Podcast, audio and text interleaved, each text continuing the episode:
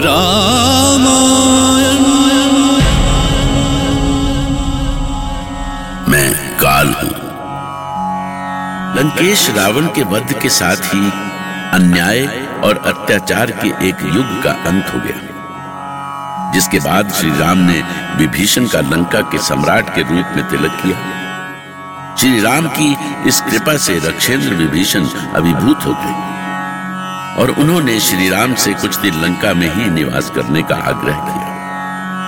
किंतु श्री राम ने बड़ी ही विनम्रता पूर्वक कहा कि उनके अनुज भरत बहुत अधीरता से उनकी प्रतीक्षा कर रहे हैं। इसलिए उनके लिए शीघ्र अयोध्या लौटना बहुत ही आवश्यक है।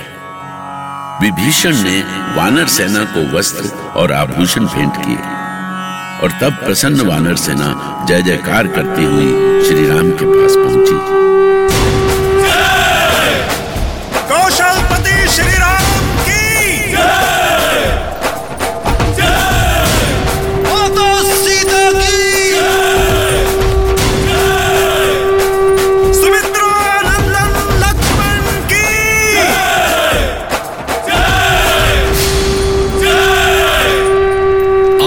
शांत हो जाए। शांत हो जाए आप सब। आप सब जानते ही हैं कि ये महान युद्ध बिना आप सबके सहयोग के जीता नहीं जा सकता था।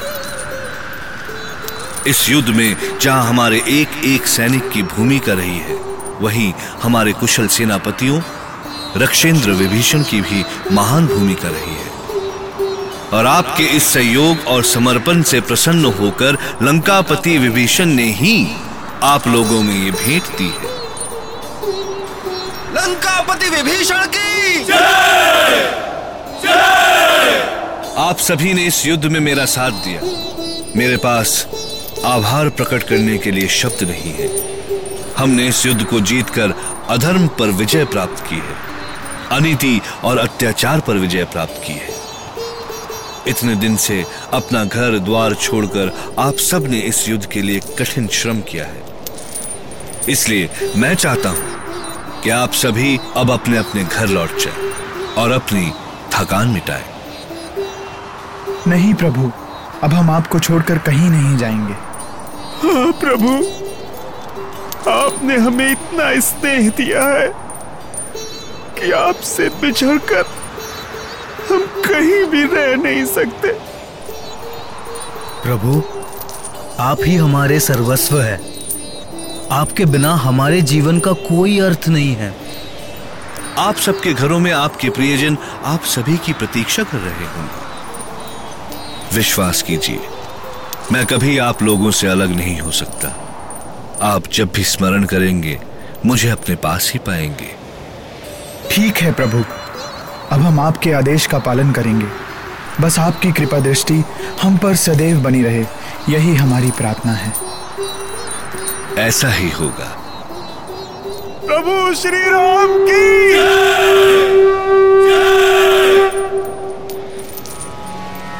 इस प्रकार वानर भालू सेना श्री राम की जय जयकार करती हुई लंका से चल पड़ी। श्री राम लक्ष्मण और सीता बहुत ही बोझिल मन से इस समर्पित सेना को दूर जाते हुए देखते रहे।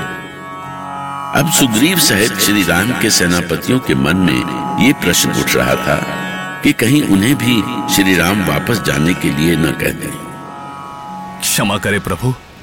अब हम सभी को एक ही भय लग रहा है कि कहीं आप हम सबको भी वापस जाने के लिए न कह दें।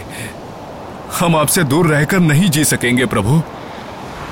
किशकिंदापति सुग्रीव आपने रीचपति जामवंत पवन पुत्र हनुमान नल नील और अंगद जैसे योद्धाओं के साथ सीता की खोज से लेकर रावण के अंत तक जिस तरह निस्वार्थ होकर मेरा साथ दिया है उसके लिए मैं आजीवन आपका आभारी रहूँगा।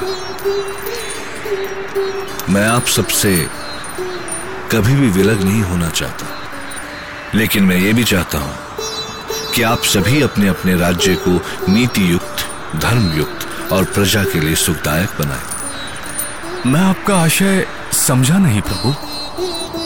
सुग्रीव अयोध्या से लेकर लंका तक की हमने जो यात्रा की है, उससे हम और भी बलशाली हुए किशकिंधा लंका और पाताल लोक तक धर्म और नीति के शासन की स्थापना हुई है। अब आप सब शीघ्र अपने राज्य में कार्यभार ग्रहण करें। वहाँ पर सुशासन की स्थापना करें। प्रभु, किंतु हम सभी आपसे अलग नहीं होना चाहते। पवन कुमार उचित ही कह रहे हैं प्रभु।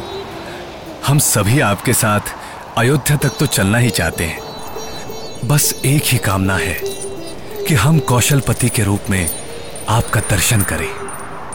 हाँ प्रभु। मैं भी आपका राज्यारोहण देखकर ही लंका वापस आऊँगा। श्री राम सुग्रीव और विभीषण सहित अंगद नल नील और जामवंत इत्यादि की इच्छा टाल नहीं सके। सबकी मनोकामना पूरी करते हुए उन्होंने सबको उस विशाल विमान में चढ़ा लिया, जिसे विभीषण लेकर आए थे। श्री राम और सीता विमान पर स्थित सिंहासन पर विराजमान हुए और विमान उत्तर दिशा की ओर चल पड़ा। श्री राम ने मार्ग में वे सभी स्थान दिखाए, जहाँ से होकर वे लंका तक पहुँचे थे। चलत विमान कोलाहल हो। जय रघुवीर, कहे सबको रुचिर विमान चले अति आतुर। किन्हीं सुमन वृष्टि हर्षे देखो, त्रिकूट पर्वत के विशाल श्रृंग पर बनाई हुई लंकापुरी कितनी सुंदर लग रही है। पता है सीते इस नगरी का निर्माण स्वयं विश्वकर्मा ने किया था। स्वामी लंकापुरी कितनी भी सुंदर हो लेकिन मेरे लिए ये एक दुखद स्वप्न की तरह रही है।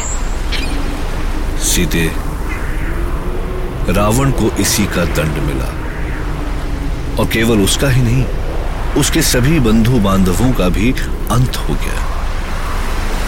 वो नीचे देखो। लंका के बहुत से योद्धा यहाँ पर धराशायी पड़े हुए हैं। उधर सामने राक्षस राज रावण के विशाल शरीर का राख का ढेर पड़ा हुआ है।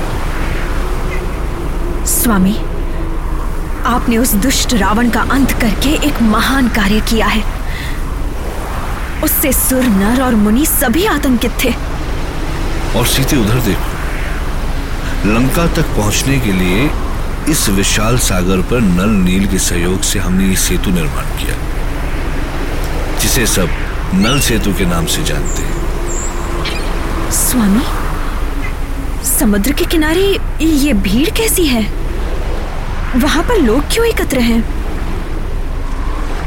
जनक नंदनी इस युद्ध में विजय प्राप्त करने के लिए इसी स्थान पर मैंने महादेव शिव की स्थापना की थी। और भगवान शिव ने यहीं पर हमें आशीर्वाद दिया था, जिससे मैं अपने उद्देश्य को प्राप्त कर सका। स्वामी, इस वनवास के पश्चात अब हमारा नया जीवन आरंभ हो रहा है। इसलिए मेरी कामना है कि मुझे भी महादेव शिव का आशीर्वाद प्राप्त हो। तुम्हारी मनोकामना अवश्य पूरी होगी सीते। हम महादेव शिव के दर्शन करने हेतु नीचे ही उतर रहे हैं। देवी सीता भी महादेव के दर्शन का मोह नहीं त्याग पाई। श्री राम भी तो यही चाहते थे और विमान उस स्थान पर उतरा जहाँ श्री राम ने महादेव शिव की स्थापना की थी। वहाँ इस समय मंदिर से शिव स्तुति की ध्वनि आ रही थी। नागेन्द्र हाराय। त्रिलोचनाय भस्माङ्गरागाय महेश्वराय नित्याय शुद्धाय दिगम्बराय तस्मै नकराय नमः शिवाय। देखिए प्रभु देखिए। आपके द्वारा स्थापित शिवलिंग के दर्शन करने हेतु असंख्य दर्शनार्थी यहाँ पर एकत्र हैं। पवन पुत्र, यही तो महेश्वर शिव की विशेषता है। वे जन जन के देवता हैं, वे आदि देव हैं। उनके मन में छोटे बड़े का कोई भेदभाव नहीं रहता। वे न्याय के देवता हैं। जब तक व्यक्ति न्याय के पथ पर रहता है, शिव उसका साथ देते हैं।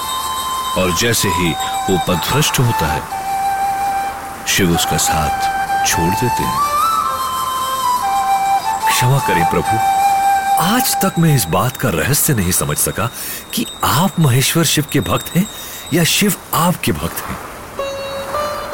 पवन पुत्र आपके मन में ये प्रश्न क्यों आया इसीलिए प्रभु कि महेश्वर शिव और आप कभी भी एक दूसरे के दर्शनों का अवसर नहीं छोड़ते। हनुमान? आदेश दे माते। कुछ रहस्यों को रहस्य ही रहने देना चाहिए। आपने उचित कहा माते। और इस तरह लंका पर विजय प्राप्त करने के पश्चात श्री राम ने अपने योद्धाओं और देवी सीता के साथ महेश्वर शिव के दर्शन किए। सेतु बंध के समय श्री राम द्वारा स्थापित शिव का ये स्थान सेतु बंध रामेश्वर के नाम से आज भी प्रसिद्ध है। शिव के दर्शन के पश्चात श्री राम का विमान किशकिधा की ओर उड़ है रामायण